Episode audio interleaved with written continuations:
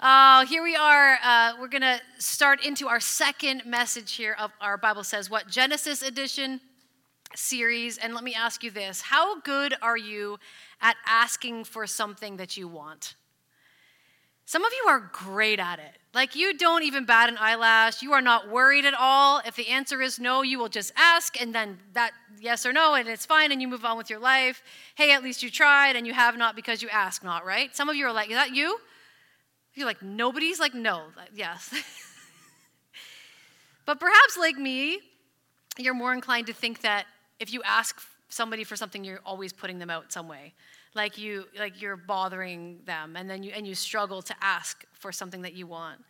Because what if they said, even if they said yes, you asked for something and then they said yes, but then they resented you for saying yes and they just held some grudge against you? It's still really weird fear, but and so it's just better not to eh, not to ask at all. Some of us feel that way. It's better just to like just to try to do it by myself and not ask at all, and then I don't have to worry about any of that kind of stuff. It usually lines up. Um, these these these kind of two ways of thinking about asking for what you want line up with our ability to negotiate over something. This is usually correlated. Some of us thrive on Facebook Marketplace.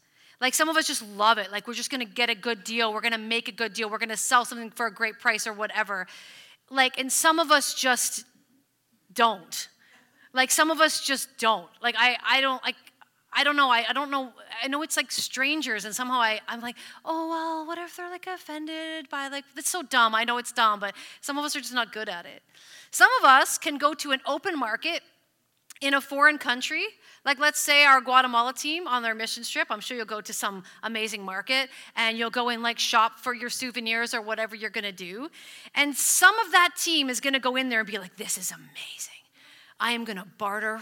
I'm gonna get a great price. And they're gonna have so much fun figuring out like how to get the best deal on whatever they wanna buy. And some of us, will happily just pay three times as much as it's worth just so that I don't have to fight about it. It's like, it's okay, it's their livelihood. I have so much, it's fine, you know? And so this is like, some of us, we just think differently about asking for something or trying to like negotiate for something. Some of us just come by it naturally, and some of us do not. We all have different temperaments, we all have different ways of asking for things.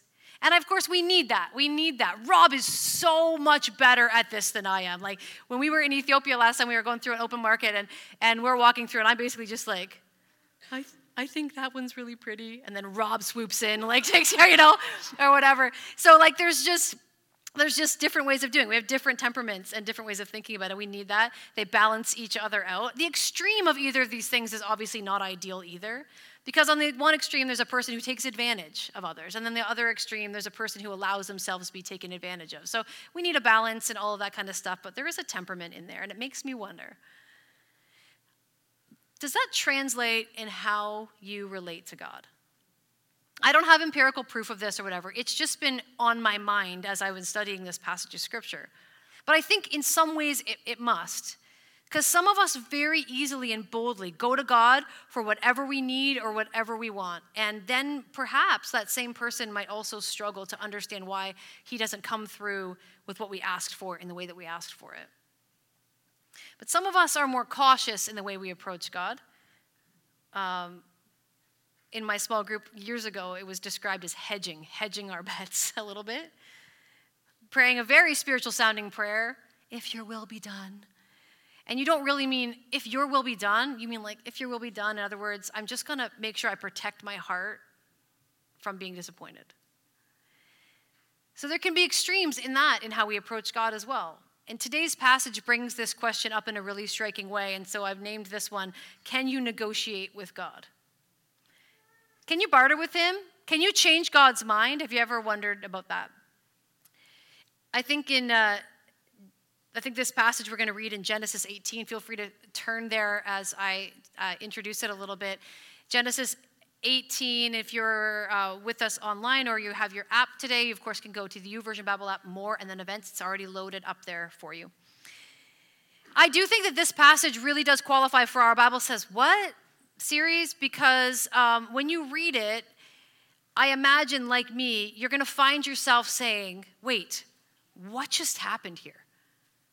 What just happened in this interaction? And I want to remind you, if you're new or you weren't with us last week or, or um, you have never heard of what this series before, I want to remind you that in this series, we are intentionally pausing on hard things. We are unpacking them and seeing how they might teach, rebuke, correct, or train us for righteousness so that we are thoroughly equipped for every good work. That's 2 Timothy 3 16 and 17.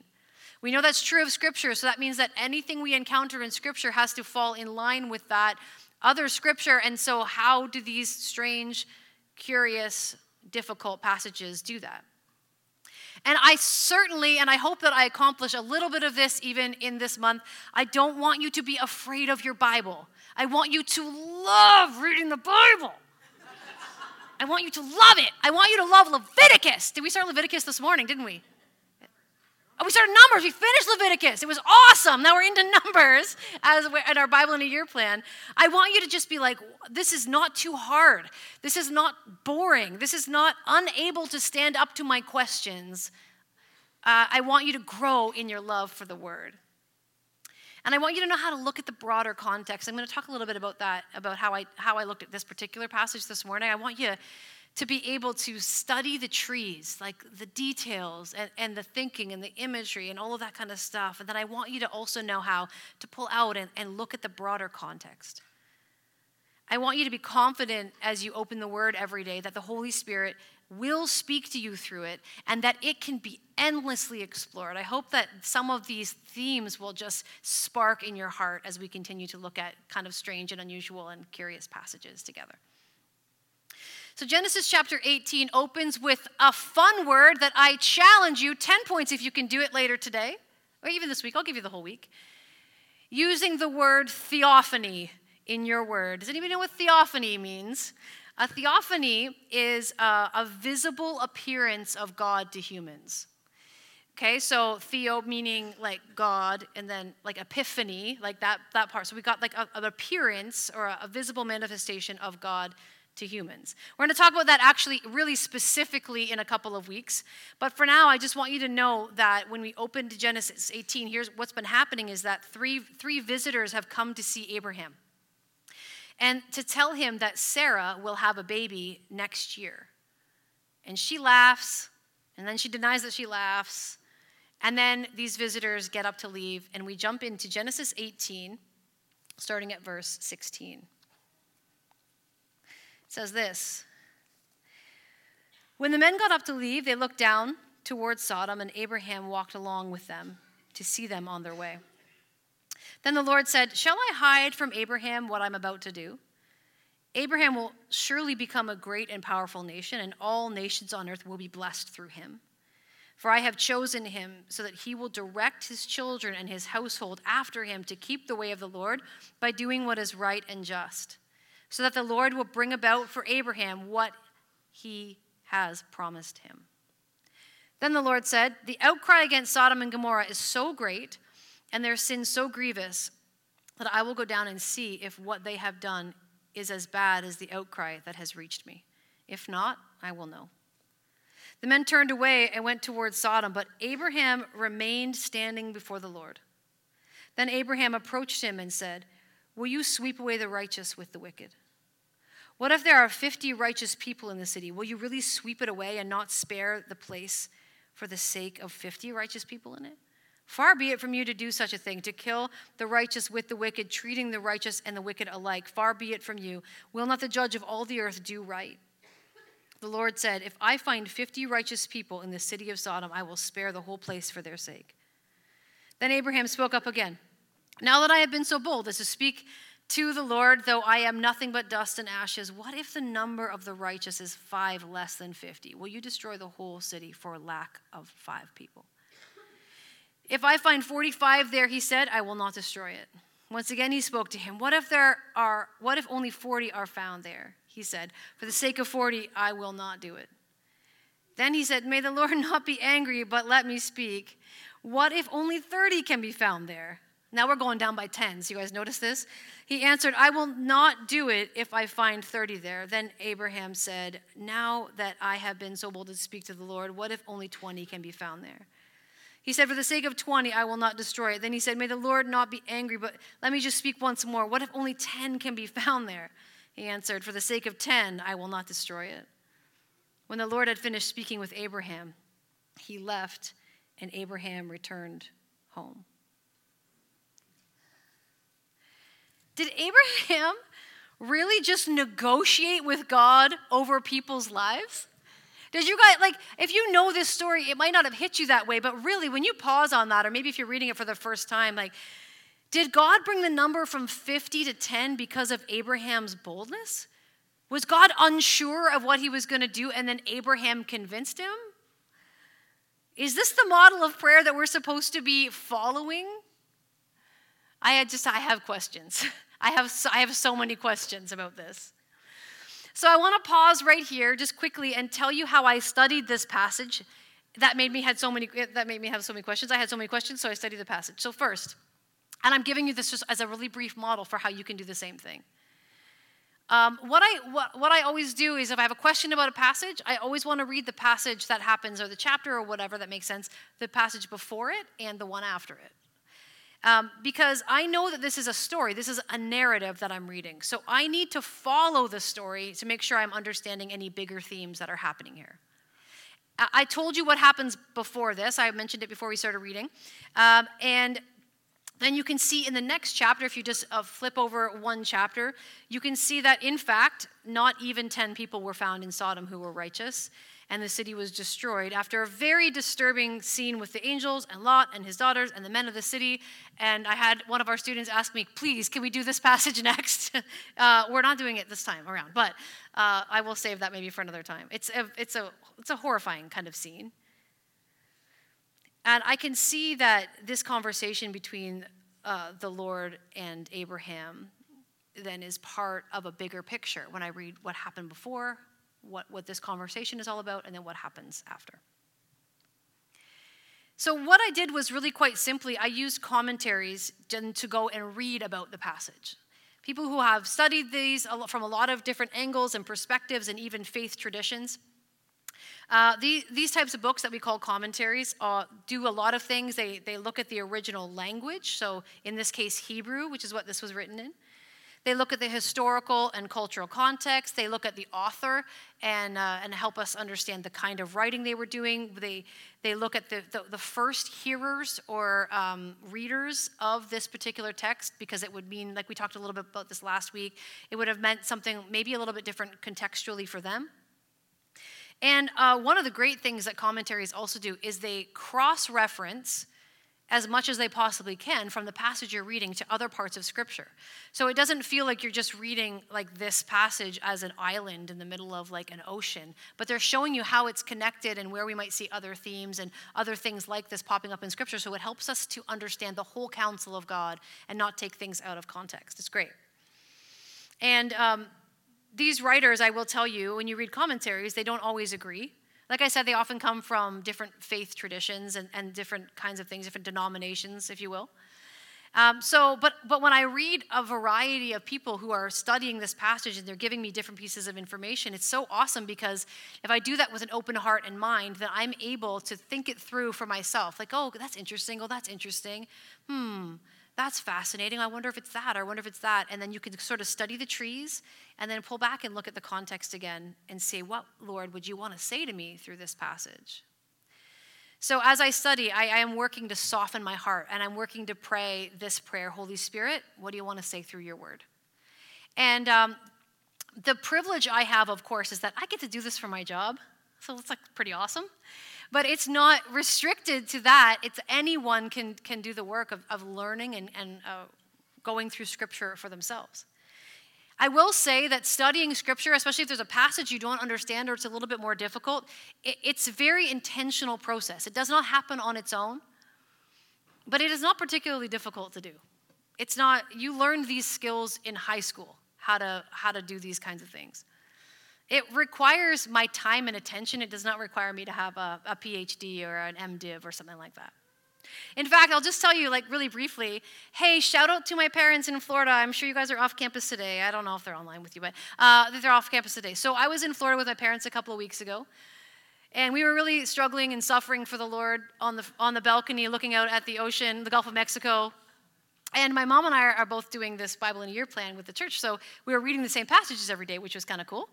And uh, there was a lot of weird, we were in Exodus at the time, and um, there was just a bunch of stuff that we were like, what? Like, how? But then, like, he goes up on the mountain and he gets the tablets, but then he breaks the tablets, but then there's a golden calf, but then he goes and gets the tablets again. But then the people came, but then they didn't come. But then they said they were going to follow him, but then they didn't follow him. Like, when did this all happen? And we were having all these questions going on.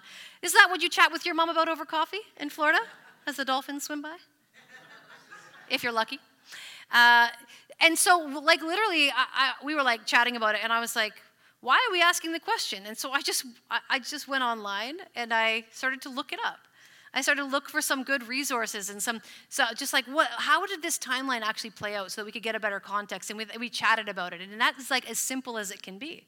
When you read something that you don't quite grasp or understand, you could just be like, let me just pause on this and just make sure I understand what I'm reading in a bigger context. So I applied that process, which is what I do every every time I speak, actually. I applied that, that simple process of reading a scripture and then going to some commentaries, learning about it, praying about it, thinking about it, looking at it in the broader context, and then uh, letting the Lord lead. And also, I, I will say this I could preach this exact same passage next week, and we could find new treasures in it, which is really cool. But where is God leading us right now in this morning is what I'm, I'm asking. And also, of course, of course, as I'm studying this, um, I didn't really know what to expect. Uh, for this particular series, I didn't have a super clear direction as much as I just wanted to deal with some of these passages. And I found so many fascinating and beautiful things. I'm always a little surprised by it, but I know I shouldn't be surprised by it by now because that's what the Word of God is like. So I've mentioned that there are three visitors. Uh, two were angels, and one is the Lord, God in human form. That, what was the word I used, remember? Theophany. Double dare you to use it this week. Don't forget. That's your, that's your homework. And we know they were in human form because Abraham serves them a meal. So they're eating with him. And so that would be kind of a, a cool experience. And um, some consider the Lord, who's called the Lord here, to be uh, the pre incarnate Jesus, meaning Jesus before he came to earth as a baby and before he was named Jesus. And we're going to talk about that again in two weeks. But it's very cool. This is a very cool interaction. And this, it matters because what it means, the fact that, like, it's, it's cool. I mean, there's nothing not cool about angels visiting you, too. Like, that's amazing and, and such an interesting thing to study in Scripture as well. But here, super important to realize that, that God Himself was talking to Abraham and having a meal with him and then sharing his plans with him. And there's a bit of a soliloquy here by God. Uh, the Lord wonders aloud if he should tell Abraham what's going to happen to Sodom and Gomorrah. Should I bring Abraham into my confidence? And Abraham um, has a very specific interest in Sodom and Gomorrah because um, it's where his nephew Lot and his family live. And there's a whole history with the two of them you can read about in Genesis 13 and 14. And the Lord decides among himself Yes, I am going to tell Abraham what I, I'm going to do. And he shares his plans with Abraham. And he says why he, he does it. He says he does it because he has chosen him. And we're told in other passages of Scripture, there was one, one time in Isaiah, one in James, that he has made Abraham his friend. Like, that's cool too. He's the one who, uh, Abraham's the one who has put his faith in God. He's the one that the world will be blessed through. And so God decides, yes, I am going to bring him into my confidence and tell him what's up.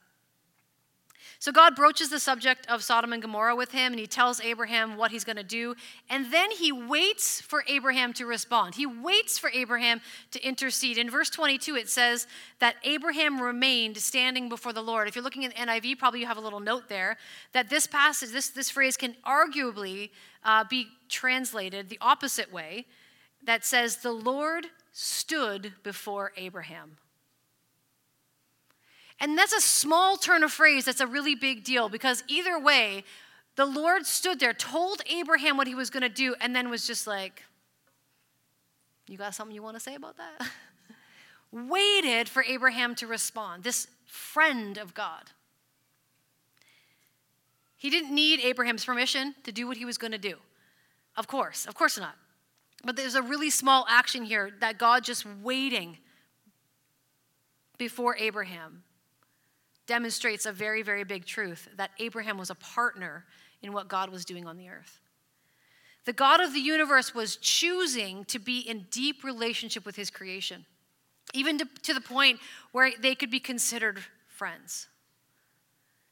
Verse 21 tells us that God intended to go down to the cities and see for himself if it really was as bad as he had heard, which is kind of a funny thing for God to say, because clearly he didn't actually, oh, I don't know, I got I got an email saying it's bad news down there. I'm going to check it out for myself. Like that's not, of course, it's not like he didn't actually know. So why did he say that? It says that the victims of those cities were crying out and God was ready to respond to their cries for justice. Did he really need to investigate things for himself? And in fact, as you go, go on, you realize that God didn't go, like the Lord didn't go down. The angels went, but anyway. So, did he need to investigate? Of course not. No. What he was doing was he was demonstrating to Abraham that he's just and that he will not let injustice go unchecked. And he's bringing him into his decision making process. And we may read the conversation between them as Abraham convincing God to be merciful. Or maybe that, to, to, that, that Abraham is trying to get him to consider what is just for the righteous as well as for the unrighteous. But of course, God does not need to be convinced of anything.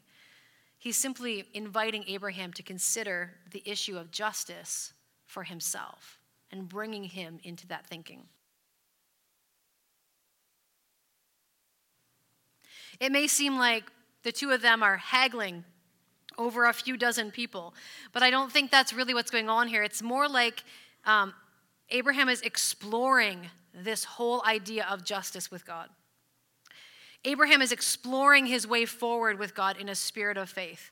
He's building a relationship with the Lord. He's um, asking, he's learning, he's being heard, he's considering the thoughts and decisions of God. And more importantly, he's actually learning and considering the very character of God in this dialogue. Why is Abraham willing to speak so plainly and so humbly and so boldly and ask God to consider this thing? Scripture doesn't say this explicitly. I'm going to go extra biblical here just by what we, else we know about the scriptures. But you can see in previous chapters how God has come to him and God called him, and Abraham responds in faith. And over these, these last years, they have been building this friendship over time. Trusting God, and then God further trusting and intervening for Abraham. Even when Abraham gets himself into trouble by making some dumb choices, God comes and rescues him and saves him and helps him. And so Abraham continues to walk in faith, and God continues to meet him and remind him that he's chosen, that he's blessed, and he intends for Abraham to be the source of blessing for all nations. And this closeness between them didn't happen overnight, it grew over time. Of course, though, we know that even when God agrees that 10 righteous people are enough to save the cities, it's still not enough. The cry from the victims was immense. The sins were beyond serious, as the angels are going to experience for themselves in the next chapter. We don't know how Abraham reacts to God's judgment. There, we aren't told that like what Abraham thinks of it.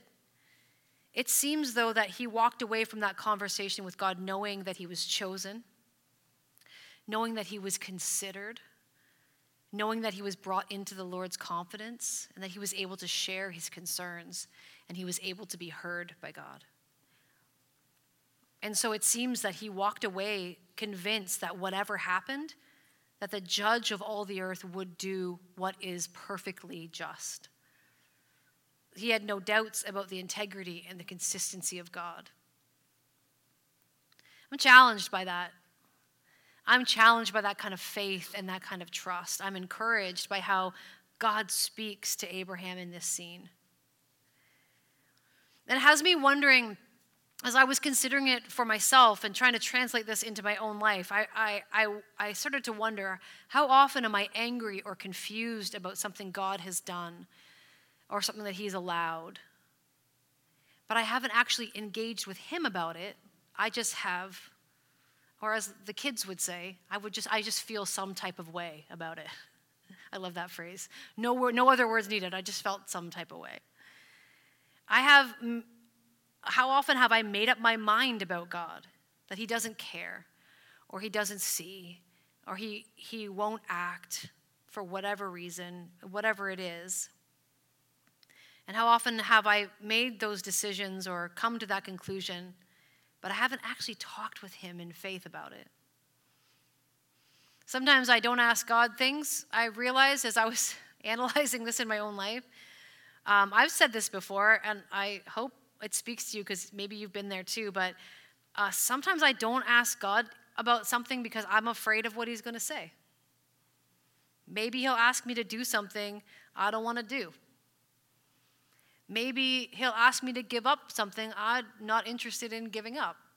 So I'll just stay angry over here and not talk to God about it at all, and everybody will be fine. It works great. It doesn't work great. That was sarcasm. It does not work great. Maybe he'll tell me something I don't want to hear. Maybe he'll say no. Maybe he'll say wait. Maybe he'll be silent and just be present with me instead of answering all of my whys. This points actually, weirdly, to what encourages me so much about this passage is that God hangs around. He invites us to know Him. He invites us to ask. God could have said, Hey, by the way, I'm going down to Sodom and Gomorrah. I'm going to kill them all because it's a, it's in like the injustice is just it's it's horrifying and it needs to stop. There are too many victims, and I hear them crying out, and it, all of this, all of this has to stop. It cannot go on for another minute. Bye. Like that's what he could have done. And he's God of the universe, and I maybe should have done whatever. But what did he do? He said, This is what I'm planning because I cannot ignore the deep injustices that are going on here anymore, and I'm going to have to make a judgment now. And then he just waits. That's just Pretty incredible. He hangs around. He invites us to know him, invites us to ask, invites us to consider, invites us to question, and ultimately invites us to trust in his character as we get to know him. The glorious mystery of this whole thing is that, like, that in, in building a relationship with him, is that he makes the choice. Sometimes um, it's so, we're so us centered we think, well, I guess I'll, I guess I'll reach out to God and ask Him for my thing. I'll give Him that. Mm. Actually, what is more accurate is to say that it's incredible that He makes the choice to listen to us. He considers our requests, He responds to our faith.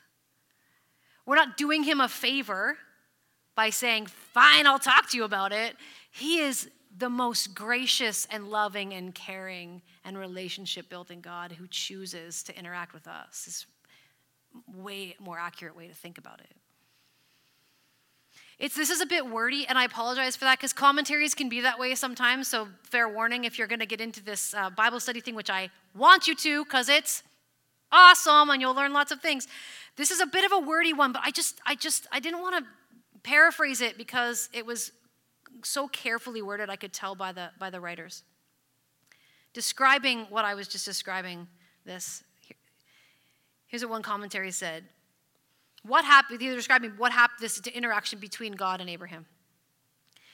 This would indeed be neither permissible nor possible had not God, by virtue of the mysterious interlacing of necessity and freedom in his nature and operations, granted a power to the prayer of faith, to which he consents to yield. Had he not placed himself in such a relation to men that he not merely works upon them by means of his grace, but allows them to work upon him by means of their faith? Had he not interwoven the life of the free creature into his own absolute life and accorded to a created personality the right to assert itself in faith in distinction from his own.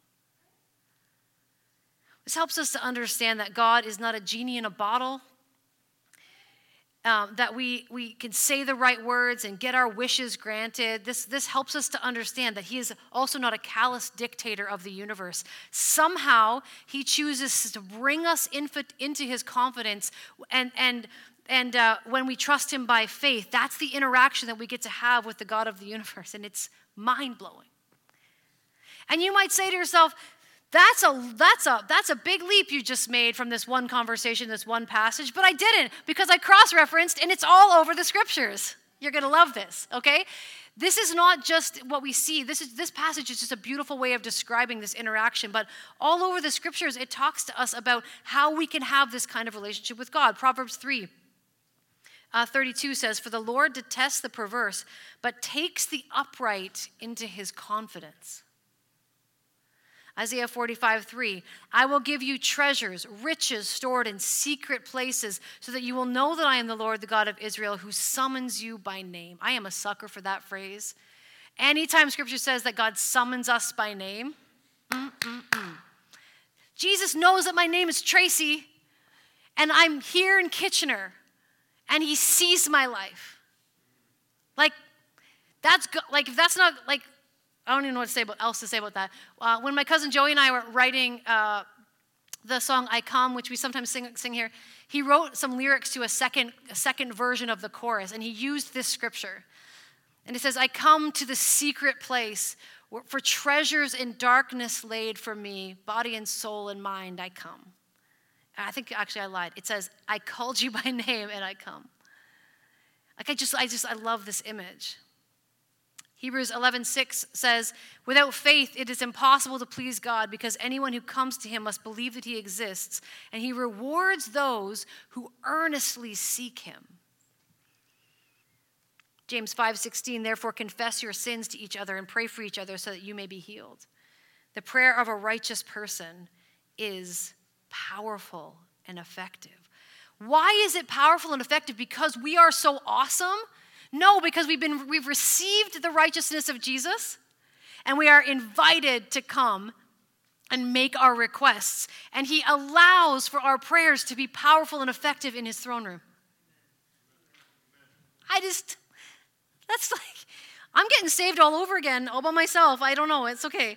Luke 11, of course, this is a, a famous passage that Jesus says, So I say to you, ask and it will be given to you.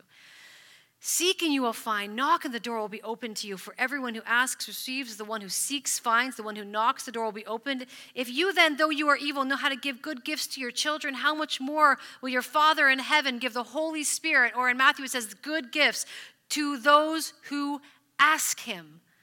He invites us to ask. He invites us not, not to say, this is what I want, this is what I want. I shared with my small, small group, Alicia was leading us, and she's like, tell us something that nobody knows about you. And I was trying to think of something, you know, I share like a lot of things. And I said, my dream car, this is like, kind of, they were all a little bit shocked. Maybe this is embarrassing. My dream car is a forest green Mini Cooper. Can't you just see me driving a little Mini Cooper? That'd be so like such a vibe for me. Um, and I so I, I said that this is not me going to God and being like, I want a forest green Mini Cooper. Ask and you shall receive. Like this is not a relationship that's not what that means. It's out of my relationship with God, I can come to Him with every need, with every request, with every burden on my heart and say, You are a good Father, and I trust you, and I know you have good gifts in my life. And so these are the things that I need, Lord. And when my car dies, if you see fit to replace my minivan, with a green Mini Cooper. I'm cool with that, but it's cool. Like, you know, that kind of thing. This is not a demanding thing, this is a relationship thing. When our kids are little, if you have little kids, you're in that stage, and if your kids are grown, they ask us for things without thinking twice. Do your kids worry about asking you for stuff? No. And some things are easy yeses and some things are obvious no's. Obviously, yes, you can have a hug. Yes, you can have something to eat. Yes, you can play with your friends. No, you can't have candy before bed. No, you can't ride the dog like a pony. No, you can't touch the stove. Like there are some things that you just are obvious no's and some things that are easy yeses. That's just true. But what's interesting is that as that relationship between you and your child grows, because they grow up, You already know where I'm going here. They start to ask for what they already know is in your nature and character to give. They might even be able to get you to do something, do one thing, even though you plan to do something else. Hey, we're going to go out for lunch to Swiss Chalet. Hey, what if we didn't go to Swiss Chalet? What if we went out for lunch to? I'm the only one in my family who likes Swiss Chalet, so can you pray for my family, please?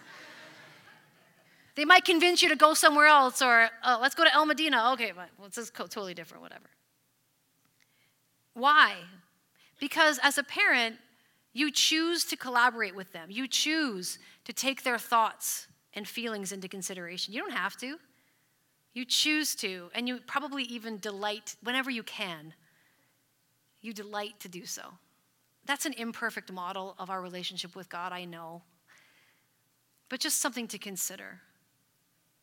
Just take that imperfect model of, of uh, you know, because we are so full of faults and weaknesses and things, but think about a perfect father. That perfect, loving, good, and just God. And what scripture says about how much more our Father in heaven wants to give us good gifts, His Holy Spirit, to those who ask Him. And I wonder this morning do you know Him like that? Have you thought about that that's who He is and that you are invited to know Him and to know His character and to know His heart, even as He knows yours and listens to yours and considers you? Are you walking in the kind of faith that we, we see in Abraham's life, that faith that pleases him, the faith that he responds to, the faith that he has chosen to respond to? He didn't have to, he could do whatever he wants. He's God. And he chooses instead to have this relationship with us. I wonder this morning are our lives upright and righteous, being found in obedience to Christ, not being found in working harder to make God love you or any such nonsense as that, but being found in Christ, being forgiven and being set free and, and, and uh, living according to what the Holy Spirit is calling you to, obedience to Jesus. Are you, are you living that kind of a life so that you are in a position to know his character and to receive insight from him as your good father? I want you to see this passage not as a negotiation with God. I want you to see it as an invitation to get to know the character and nature of God.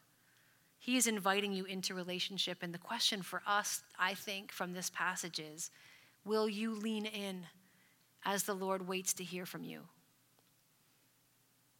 I'm going to invite Rob. Oh, there he is. This little sidebar. Did you see what I put in PCO? You just have a plan on your own? I love your plan, that's fine. Um, I just put a little song in there, but it doesn't even matter. He can sing whatever he wants. Um, I want, it's just you or you and the team? Doesn't matter to me. Oh, the whole team can come. Yeah, sorry. I said Rob, but I kind of meant you guys collectively. It's like it's our first Sunday doing this, you guys. It's like we never. I was very specific, I'm sorry. I, want, I, I wonder if you've considered the simplicity of responding to God the way that Abraham did. Some of you feel like God is so far away and you think, oh man, like I've been, I've been going to church my whole life. And I, I, I'm never going to have a relationship with God where I just know his heart, know his character. And I want to invite you this morning to know that it is actually more simple than you realize. That the Word of God teaches us His character. That's why we invite you to be in it every single day. There's going to be passages that you're going to go, what? but we learn and we grow, and I want you to be reading Scripture. Why? Because it teaches us the heart of God. It's as simple as being, being intentional about prayer. Taking time every day to lay down in, in journaling or or out loud or quietly or you go for a walk or you have a place that you that's like just a quiet place for you where you're able to just say to god what is on your heart and contemplate it like listen to what he might say it's as simple as um, being a part of the body of christ i cannot tell you how much i have learned from this small group that i have led I'll come into a group. This has been true for years and years. Uh, right now, Alicia's leading our group, uh, but I, I love that. So she's leading, I'm sitting in a small group and we're talking about the scriptures. People are sharing little bits and insights from their life or from their experiences. And you know what happens? I, I learn about the nature and character of God from the rest of the body of Christ. Got to have those interactions in my life. It's simple, it's, it's not complicated at all. And of course, all of that led by the Spirit, coming to the Word and saying, I'm going to read Numbers. I'm going to read a lineage today. In the book of, they're counting the Israelites. This morning I was listening.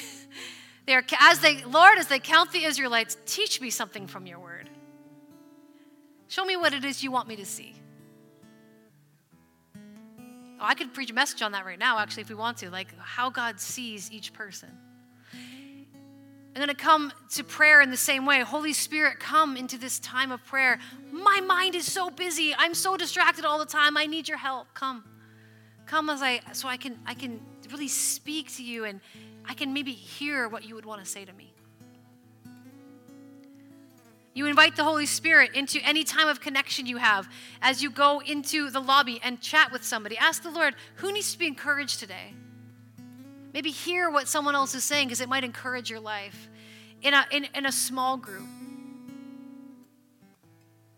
And it's, you're thinking about somebody's been on your mind and heart lately. You're, you're going to invite them for dinner and you're not going to worry that your house isn't perfect or that you're not the gourmet cook and you're just going to have them for dinner and you're just going to encourage them and say holy spirit bring us together with my neighbor or my church some of my church family or somebody i'm going to i'm going to do the thing so that i can I can hear more about who you are. I can learn from the rest of the body of Christ. I'm going to put myself in the place where I can do that. Simple. So simple. We invite the Holy Spirit into all of this. So the team's just going to lead us for a moment, and I, I want to give you the opportunity to do that in a quiet place here this morning. I want to give you an invitation to talk to God. For some of you, you're just going to continue the conversation you started this morning. For some of you, there's a lot of distance it feels like between you and God. And can I just tell you that it's not really a distance, it's more of a turning. And you're going to find out he was, he's right there. Something that you've been afraid to pray about, something that you have been holding on to, something um, he's going to speak to your heart about, whatever it is. I'm going to invite you to use this moment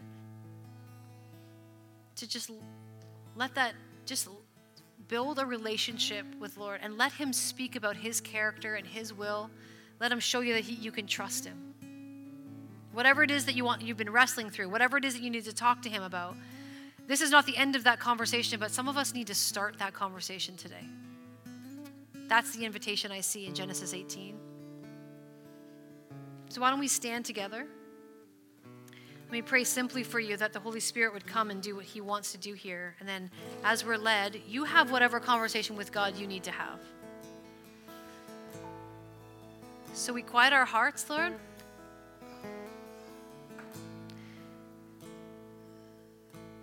We don't want to run away from this moment. We are not afraid to talk to you. We think about the fact that you waited to hear from Abraham and that we, through that incredible blessing of, of, of all that you did through Abraham's life and lineage, all the way to Jesus, gives us the chance now to be able to build that same relationship with you, that we would be considered friends of God. Lord, that's a big, that's a big concept for us. Would you come and to each one individually, to everyone off campus this morning, would you come and say in us and through us and to us what you would want to say, even as we step out boldly like Abraham and say to you the thing that's on our heart? Come, Holy Spirit, work in us now.